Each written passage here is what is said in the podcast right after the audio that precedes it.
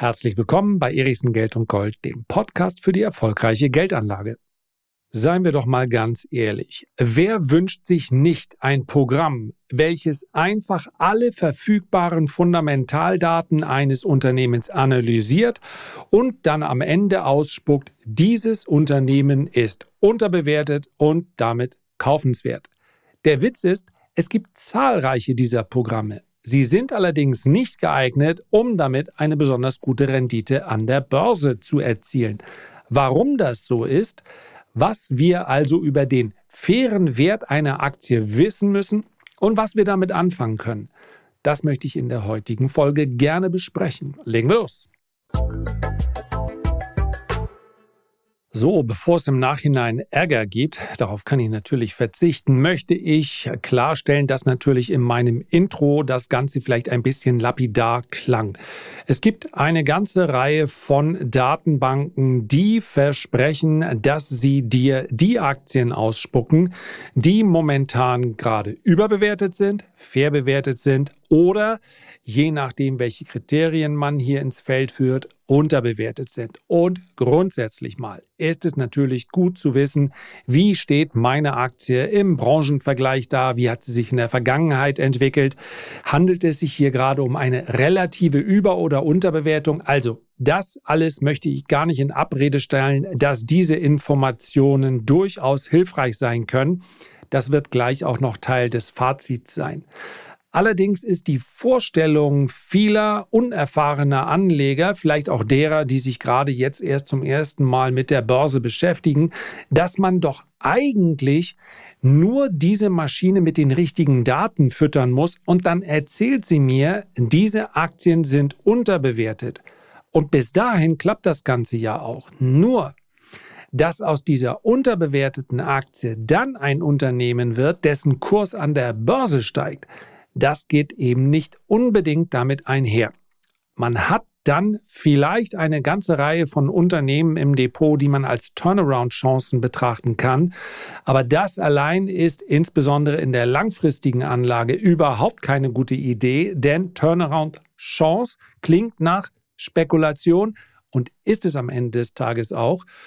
Und von daher ich möchte niemandem raten, diese Datenbanken nicht zu nutzen, aber die Ergebnisse, die sollte man richtig analysieren. Und deswegen sprechen wir heute über den fairen Wert einer Aktie. Dieser Begriff des fairen Wertes wird manchmal auch mit einem intrinsischen Wert gleichgesetzt. Das ist für mich nicht identisch. Wir können aber die Begrifflichkeit erstmal so stehen lassen. Dieser faire Wert ist letztlich das Ziel der allermeisten, beziehungsweise den fairen Wert zu bestimmen, das Ziel der allermeisten Analysen. Der faire Wert einer Aktie bezieht sich auf eine Schätzung des fairen bzw. wahren Wertes eines Unternehmens. Basierend auf fundamentalen Daten, Einkünfte, Vermögenswerte, Schulden, zukünftige Ertragsaussichten und diese Schätzungen versuchen alle einen Wert zu bestimmen, der dann die gesamten zukünftigen Rückflüsse des Unternehmens auf den heutigen Tag diskontiert, um einen gegenwärtigen theoretischen Wert pro Aktie zu ermitteln. So, das klingt jetzt ein bisschen akademischer, als es ist. Vielleicht habe ich es auch nicht so flüssig vorgetragen, aber natürlich gibt es mehr als eine Methode. Die wichtigste wahrscheinlich, auf die kommen wir dann gleich zu sprechen, das Stichwort ist hier schon mal eben gefallen, diskontieren. Es gibt zum Beispiel gerade für Dividendeninvestoren beziehungsweise ehrlicherweise nur für die interessant, das Dividendendiskontierungsmodell DDM. Bei Unternehmen, die also regelmäßige Dividenden ausschütten, kann der faire Wert einer Aktie natürlich durch Diskontierung der erwarteten zukünftigen Gewin Dividenden jetzt hätte ich beinahe gesagt Gewinne, aber das ist natürlich nicht das gleiche, auf den heutigen Wert berechnet werden. Aus meiner Sicht nicht unattraktiv, allerdings sollte man da die Historie auch betrachten. Denn für alle Daten, die aus der Zukunft kommen, das liegt in der Natur der Sache, sind mit einer gewissen Unsicherheit belastet. Bei einer Dividendeninvestition über viele Jahre schaue ich sehr häufig zuerst auf die Vergangenheit. Das ist nicht bei jeder Aktion an der Börse sinnvoll. Aber gerade wenn wir über Dividenden sprechen, dann sprechen wir über Verlässlichkeit, über Nachhaltigkeit.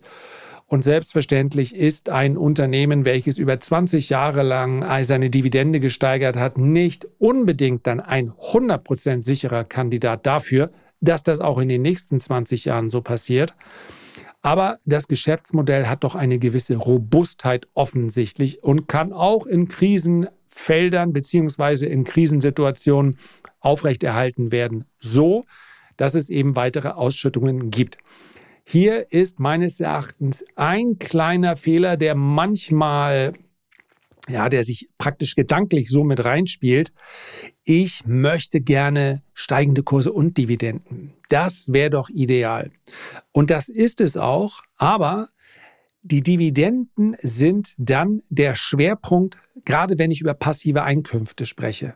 Und da können dann durchaus Qualitätsunternehmen unter diesem Aspekt in einem Portfolio auftauchen, die nur leicht steigende oder vielleicht auch seitwärts laufende Renditen hinsichtlich der Kurszuwächse aufbieten. Also, wenn passive Einkünfte, dann Schwerpunkt auf Ausschüttung, Nachhaltigkeit, Regelmäßigkeit der Dividenden. Dann gibt es eine Buchwertanalyse, das ist das, was die meisten BWLer, glaube ich, am Anfang lernen. Bei dieser Methode bewertet, kann ich, ich sollte das vielleicht nicht so überzeugend sagen. Schließlich ist es bei mir so lange her, dass ich keine Ahnung habe, was die BWLer heute so lernen. Also der große Wirt, ja, na, Entschuldigung, der große Wirt, ich habe gerade einen Podcast gehört. Der große Wöhe natürlich. Da geht es um betriebswirtschaftliche Kennzahlen. Ich möchte gar nicht nachfragen. Bei mir war es die 18. Auflage, sind wir wahrscheinlich mittlerweile doppelt so weit. Also Buchwertanalyse. Bei dieser Methode bewertet man die Aktie basierend auf dem Buchwert des Unternehmens, also dem Wert der Vermögenswerte abzüglich der Verbindlichkeiten, aufgeteilt durch die Anzahl der ausstehenden Aktien. So einfach ist das. Und es ist gar kein so schlechter Anhaltspunkt, auch wenn es ein bisschen antiquiert klingt. Allerdings fehlt da natürlich etwas ganz Entscheidendes, denn wir schauen auf den Status quo, wir schauen auf die Vergangenheit. Wir erhalten aber nur ein sehr vages Bild davon, wie die Zukunft aussehen könnte. Das heißt, wir haben ja den Ist-Zustand und den können wir dann sehr schön erklären. Aber es ist äh, natürlich dann noch nicht automatisch damit eine Aussage einhergehend, wie sich das Ganze in einigen Jahren gestaltet. Auch hier ein kleiner Hinweis, Buchwertanalysen sind nicht verkehrt. Im Banken- und Versicherungssektor ist der Buchwert, weil die anders bilanzieren, ein bisschen anders zu betrachten. Also wahrscheinlich wird es in der Vergangenheit mehr als einen Be Beitrag gegeben haben, in dem es hieß, die Deutsche Bank äh, würde nur zu einem Bruchteil ihres Buchwertes notieren. Einfach nur so ein kleiner Lifehack. Banken und Versicherung, Buchwert, nicht das Entscheidende.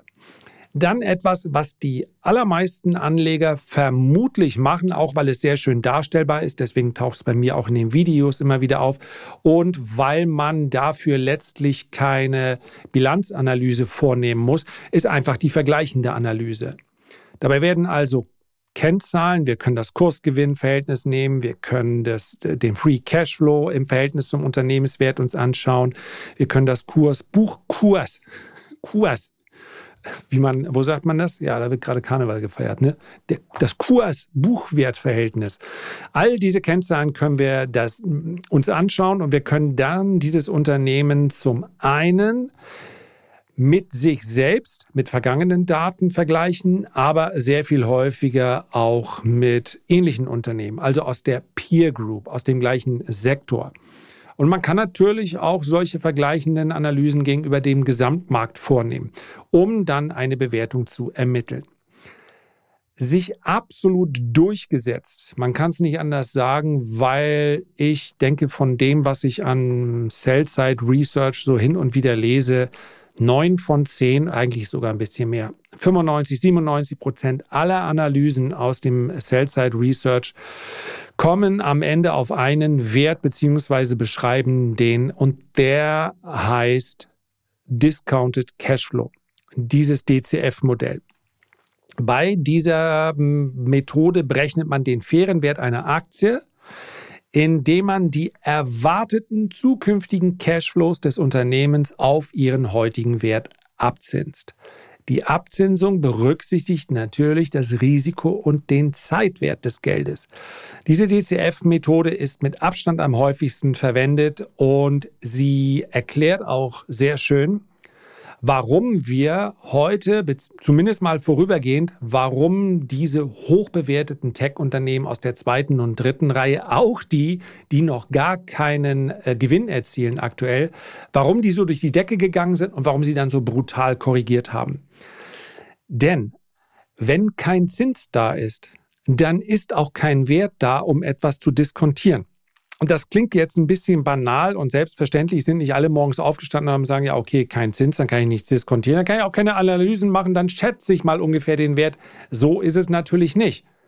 Aber zukünftige Gewinne, die nicht diskontiert werden und wenn dann nur mit einem sehr geringen Zinssatz, auch den kann man natürlich schätzen, aber es hat keiner erwartet, dass die Zinsen so schnell steigen würden. Und dann nimmt man diese zukünftigen Gewinne, geht vielleicht auch davon aus, dass die Zinsen sehr schnell wieder sinken. Und dann reichen die zukünftigen Gewinne, um heute einen hohen Wert zu rechtfertigen. Und das erklärt letztlich auch, warum der Faktor Zins am Markt so eine große Rolle spielt. So, es gibt also verschiedene Methoden, um den fairen Wert einer Aktie zu berechnen. Aber das alles sagt mir natürlich noch nichts darüber, leider, muss man sagen, sonst wäre die Welt an der Börse einfacher, wie sich der Kurs einer Aktie entwickeln wird. Denn diese Beziehung zwischen dem Börsenkurs einer Aktie und ihrem fairen Wert, die ist, und das ist nur höflich ausgedrückt, sehr komplex. Es gibt eine Vielzahl von Faktoren, die den Börsenkurs über den fairen Wert hinaus beeinflussen. Marktpsychologie zum Beispiel. Wahrscheinlich mit der wichtigste Faktor. Wie ist die Stimmung der Investoren? Wie ist die Stimmung der Schwanko, äh, der, der Spekulanten? Was sind die Gerüchte? Was sind die Erwartungshaltungen? Wie sich die Notenbanken in Zukunft verhalten werden? Kommt eine Rezession? Ja, nein? Wie reagiert die Geldpolitik? All das beeinflusst natürlich die Marktpsychologie. Und bei scheinbar exakt gleichen Fundamentaldaten kann das zu völlig unterschiedlichen Kursen führen. Das ist frustrierend, manchmal auch für Fundamentalanalysten, aber es ist die Wahrheit.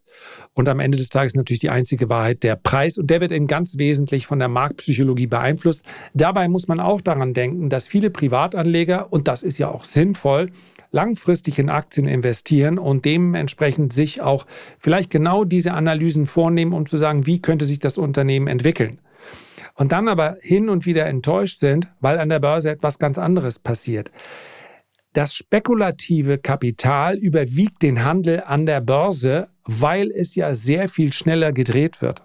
Sprich, wenn ich mich jetzt entscheide, in eine Aktie XYZ zu investieren, dann kaufe ich und dann halte ich die Aktie. Ansonsten passiert nichts mehr. Ich trete weder als Käufer noch als Verkäufer jemals wieder auf.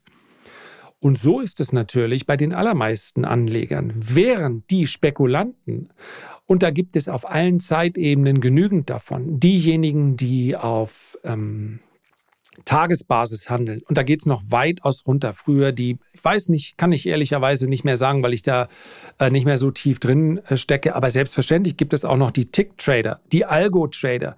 Die handeln auf äh, Basis von, die betrachten sich Minutencharts.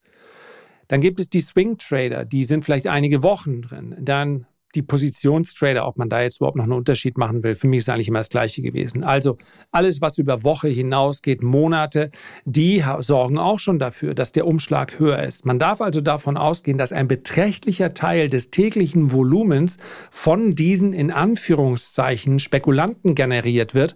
Und die reagieren natürlich auf eine kurzfristige Psychologie beziehungsweise werden in ihrem Handel davon beeinflusst. Und der langfristige Investor fragt sich ja manchmal, was passiert denn da draußen gerade? Markteffizienz. Die Effizienzmarkttheorie besagt, dass zu jedem Zeitpunkt alle verfügbaren Informationen bereits in den Aktienkursen enthalten sind. In einem vollkommen effizienten Markt würde dies bedeuten, gab es einen Nobelpreis für Eugene Farmer, dass die Aktien immer zu ihrem fairen Wert gehandelt werden. Die Realität zeigt, dass das schlicht und einfach nicht so ist. Märkte sind ineffizient.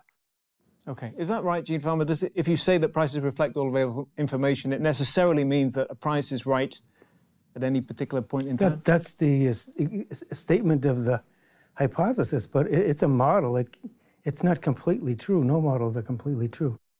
Man kann das positiv ausdrücken. Dadurch können natürlich auch Chancen entstehen. Dann gibt es, das alles spielt in die Marktpsychologie natürlich mit rein, es gibt externe Einflüsse, wirtschaftliche Veränderungen, politische Ereignisse, die Zinssätze gehören letztlich auch davon. All das kann einen Einfluss auf den Börsenkurs haben und zwar beinahe unabhängig vom fairen Wert eines Unternehmens. Und dann gibt es natürlich auch noch bei gleichbleibenden Bedingungen schlicht und einfach den Menschen dahinter oder auch die Software dahinter, die zu unterschiedlichen Analysen beziehungsweise zu unterschiedlichen ähm, Ergebnissen ihrer Analyse kommen. Das heißt also, die allermeisten Sell-Side-Analysten bei den großen Investmentbanken sind sicher sehr gut ausgebildet, aber dennoch haben wir in diesem Bereich teilweise massive Unterschiede in dem, was da rauskommt. Das heißt, für die gleiche Aktie kann bei ähnlicher Ausbildung, aber nur leicht angepassten und justierten Erwartungshaltungen eines Analysten ein gänzlich anderer Preis rauskommen als bei einem anderen Analysten. Das heißt also, diese Information und Analyse haben nicht den Fixpunkt, so ist das und so bewertet man das, sondern durch unterschiedliche Gewichtung, durch unterschiedlichen Zugang zu gewissen Informationen und durch unterschiedliche Interpretation dieser Informationen kommt wieder etwas vollkommen anderes heraus. Ich würde behaupten, mich zu der These hinreißen lassen, letztlich langfristig orientieren sich die Kurse von Unternehmen an ihren Ergebnissen. Aber man darf sich das wie eine große schwankende Amplitude um diese Unternehmensergebnisse vorstellen. Das ist im Übrigen etwas anderes als bei Volkswirtschaften. Ja, auch dort gibt es natürlich, man, es lässt sich nicht mal ansatzweise die Theorie aufstellen, dass sich Börsenkurse an der wirtschaftlichen Leistungsfähigkeit einer Volkswirtschaft orientieren. Denn ansonsten dürften in den USA nicht die meisten Renditen entstehen. Das Wachstum der USA sinkt seit mehr als zehn Jahren im Durchschnitt, wenn wir uns die gesamte Wirtschaft anschauen. Die Kurse entwickeln sich beinahe diametral dazu. Das liegt daran, dass Volkswirtschaften, zumindest die großen, eine eigene, valide, anerkannte Notenbank haben. Das heißt, sie können theoretisch wir kennen, zumindest was die USA oder Europa angeht, die Oberseite nicht. In Japan auf jeden Fall haben wir sie auch nicht kennengelernt. Nach Angaben der OECD entspricht die Verschuldung Japans 258 Prozent seines Bruttoinlandsprodukts. Ja, ich, ich sage es nur, weil Japan deutlich höher verschuldet ist als die USA. Die USA bemühen sich aber schnell aufzuholen. Europa hinkt ein bisschen hinterher, was die Verschuldung angeht.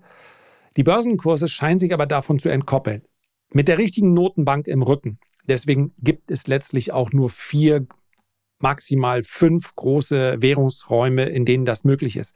Kannst du dich beinahe unbegrenzt verschulden. Und ich sage nur beinahe, weil ich annehme, dass es beinahe ist.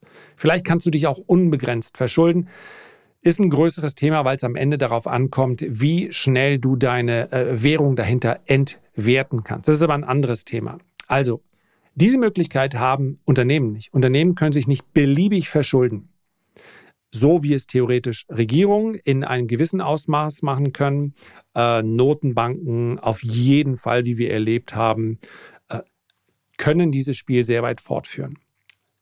Diese Möglichkeit gibt es für Unternehmen nicht und deswegen entwickelt sich der Aktienkurs eines Unternehmens durchaus in die Richtung, in die sich auch die Unternehmensgewinne entwickeln. Ja, ich setze jetzt mal Unternehmensgewinn pauschal für den Erfolg einer, ähm, eines Unternehmens, einer Aktie. Und dennoch können wir an zwei Beispielen sehr klar festmachen, dass uns das immer noch nicht wirklich bei der Suche nach dem fairen Wert hilft. Ich habe jetzt mal zwei Aktien zufällig rausgesucht, zufällig deshalb, weil sie in etwa den gleichen Umsatz aufweisen, 2023 zumindest, aber von der Bewertung her nicht weiter auseinanderliegen könnten.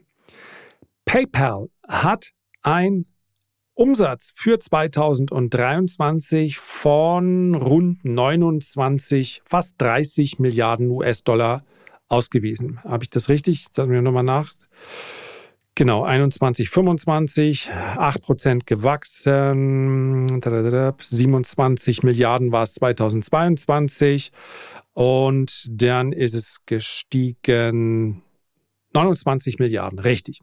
8% mehr als im Jahr 2022. 29,7 Milliarden. Und PayPal ist an der Börse aktuell mit einer Marktkapitalisierung von 63 Milliarden bewertet.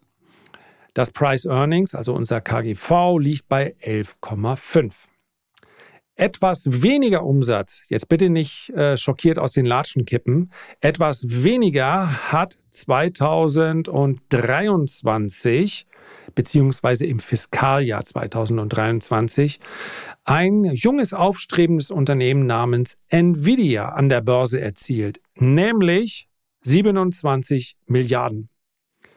27 Milliarden. Das sind rund 10 Prozent weniger als PayPal. Aber Nvidia ist an der Börse mit 1,78 Billionen bewertet, also ungefähr 28 mal so hoch wie PayPal. Price Earnings KGV von 58. Wo ist denn jetzt der faire Wert und inwiefern entwickelt sich der faire Wert anhand der Unternehmensergebnisse? Genau das passiert, nur bei PayPal gibt es eine keine steigende Tendenz, was die Gewinne angeht, beziehungsweise PayPal war in dieser Amplitude so hoch, dass es letztlich fallen musste. Man kann gar nicht behaupten, PayPal wäre, ich finde, ein Price Earnings von um die 12 beim Wachstum von 8 Prozent nicht zu teuer, ist auch nicht äh, so, dass sich das jetzt unbedingt äh, für mich als Kauf aufdrängt. Aber der Gedanke, dass PayPal so unter Druck gerät, der ergibt sich daraus, dass PayPal zwischendurch so hoch bewertet war. Das heißt also, die Amplitude sich so weit von dem tatsächlichen Gewinnwachstum entfernt hat, dass einfach die Übertreibung so hoch war. Und deswegen hat man den Eindruck, das Unternehmen ist massiv unter die Räder geraten. Also weit vom fairen Wert entfernt durch Marktpsychologie, eine andere Erwartungshaltung und, und, und. Bei Nvidia könnte man vielleicht auch zu der Erkenntnis gelangen, dass das Unternehmen aktuell bei 721 Dollar und der eben angesprochenen Marktkapitalisierung zu hoch bewertet ist. Und ich würde schon sagen, die Amplitude schlägt hier gerade sehr weit zur Oberseite aus. Aber Nvidia hat halt in den folgenden Quartalen zuletzt ein Wachstum von fast 50 Prozent ausgewiesen. Dementsprechend zeigt also der Trend nach oben. Auch hier hat sich die Amplitude, also die, diese, dieser Ausschlag, weit von dem aktuell fairen Wert entfernt. Die Börse gesteht aber in der Regel solch schnell wachsenden Unternehmen, insbesondere wenn sie so eine, so eine Stellung im Markt innehaben wie Nvidia als Marktführer in ihrem Sektor, gesteht eine andere Bewertung hinzu, weil sich die Börse eher vorstellen kann, dass Nvidia in diese Bewertung reinwächst. Denn Stand jetzt ist das Unternehmen hoch oder sogar sehr hoch bewertet. Sollten Sie allerdings in den nächsten vier, acht Quartalen das gleiche Wachstum produzieren können wie jetzt zuletzt, dann wären Sie nicht mehr hoch bewertet. You know, look, Nvidia continues to amaze us. I, yeah. what else do you say? It's almost 740 bucks. It was just, just crossed 700. Now it's 740. It seemingly goes up all the time. We mentioned also ein Unternehmen, was 50 Prozent, wir sprechen jetzt in dem Fall über, ich müsste die aktuellen Zahlen nur letzte Nummer raussuchen, ähm, Gewinnwachstum, ja, mehr sogar muss es gewesen sein. Das darf natürlich auch ein KGV von 58 haben. Das heißt also, die Feststellung, was das Unternehmen heute wert ist, hängt ganz maßgeblich davon ab, welchen Gewinn ich annehme und dann diskontiere. Und nichtsdestotrotz macht es Sinn, sich diese gedankliche Amplitude vorzustellen und dann die Frage zumindest zu behandeln, wie wahrscheinlich ist in meinem Szenario, dass genau dieses Gewinnwachstum über Jahre hinweg aufrechterhalten kann. Dass also das Unternehmen da reinwächst und natürlich mit jedem Quartal, wo sie diese Ergebnisse liefern, kommt dann mehr und mehr Zuversicht, dass sie es wirklich nachhaltig schaffen. Bei dem Wachstum gibt es wahrscheinlich schon aufgrund, da musst du auch sehr viel AI ähm, an positiver AI-Erwartungshaltung mitbringen, weil natürlich rein schon physisch irgendwann man sich fragt, okay, wenn du 50 Prozent wächst, wer soll diese ganzen äh, Grafikprozessoren dann alle verbauen? Aber nichtsdestotrotz, diese beiden Beispiele sind einfach nur, um zu verdeutlichen, dass der faire Wert am Ende des Tages nicht verkehrt ist, um sich ein, oder die Bestimmung des fairen Wertes nicht verkehrt ist, um sich ein, ein Bild darüber zu machen. Bin ich eigentlich gerade in einer Aktie drin, bei der der Markt relativ viele Vorschusslorbeeren mit drin hat oder eigentlich gar nicht? Das heißt, bei PayPal ist für mich keine Perl, keine Untertreibung zur Unterseite, sondern fair, okay, solange der CEO, und die Chance hat er wohl vertan, äh, da auch keine neuen Perspektiven aufzeigen kann, gehst du halt von einstelligem Wachstum aus und dann gibt es gar keinen Grund, warum PayPal, das ist das Problem. Ähm, der Markt lässt sich nicht zweimal in diese, in Anführungszeichen, Falle locken. Das heißt, selbst wenn sich die Stimmung jetzt bessert, wird es bei PayPal diesen Run nicht wiedergeben mit einmal, dass man sagt, naja, vielleicht wachsen sie mit 20 oder 30 Prozent. Stand jetzt dann wird sich in so einer Hype-Bewegung Bewegung wird sich der Markt auf andere Unternehmen stürzen, wo das theoretisch noch stattfinden kann. Das ist häufig so der, die Erwartungshaltung, die waren ja schon mal da, ist grundsätzlich schon mal eine ganz schwierige Herangehensweise, wo die Aktie mal stand, hat nicht unbedingt hat fasziniert, was damit zu tun, außer in der Charttechnik, äh, wohin sie mal laufen wird. Aber der Markt lässt sich nicht zweimal in eine Wachstumsstory gedanklich reinziehen. Deswegen glaube ich auch nicht, selbst wenn die Blasenbildung jetzt wirklich komplett zur Oberseite nochmal äh, durchdrehen würde. Ja, wir sind sicherlich sportlich bewertet, aber es ist für mich noch keine, keine hm, halsbrecherische Blase, die wir, in der wir jetzt handeln. Aber man sieht auch, dass PayPal von dieser positiven Stimmung gar nicht profitieren kann. Weil hier schlicht und einfach diese in Anführungszeichen Übertreibungsstory, die war, die ist Vergangenheit. Wer sagt, es ist ein Value-Wert, die werden wachsen und die werden sich dann auch wiederholen, alles gut, aber momentan ist das halt schwierig. Also, zwei kurze Fazits. Erstens, ich würde aktuell weder PayPal noch Nvidia langfristig kaufen. Wenn, dann würde ich mich für die teurere Nvidia entscheiden, einfach weil hier die theoretische Möglichkeit besteht, dass sie in diese sportliche Bewertung reinwachsen. Fazit Nummer zwei. Es gibt einen fairen Wert. Allerdings ist dieser faire Wert nicht geeignet, um eine Aussage darüber zu treffen, wohin sich die Börsenkurse kurz- und mittelfristig entwickeln und ehrlicherweise auch nicht langfristig. Dennoch wird der faire Wert ist kein, keine Größe, die man jetzt gedanklich komplett zur Seite schieben sollte. Gerade wenn ich im Value-Bereich unterwegs bin, dann macht es zum Beispiel Sinn zu schauen, welche Unternehmen, die ein sehr konstantes Wachstum aufweisen, wie ist dieses Wachstum aktuell bewertet, wie war es in der Vergangenheit bewertet. Aber der faire Wert allein sollte nie einen Kaufgrund darstellen. Tja, irgendwie auch ernüchternd, aber was soll man machen? Herzlichen Dank für deine Aufmerksamkeit. Wenn du dir jetzt ganz kurz die Zeit nehmen würdest, ein Feedback oder einen Kommentar zu hinterlassen oder bestenfalls, ja, besser kann es dann wirklich nicht werden, diesen Podcast abonnierst. dann würde ich mich sehr darüber freuen. Am allermeisten freue ich mich, wenn wir uns beim nächsten Mal gesund und munter wiederhören. Bis dahin alles Gute, dein Lars.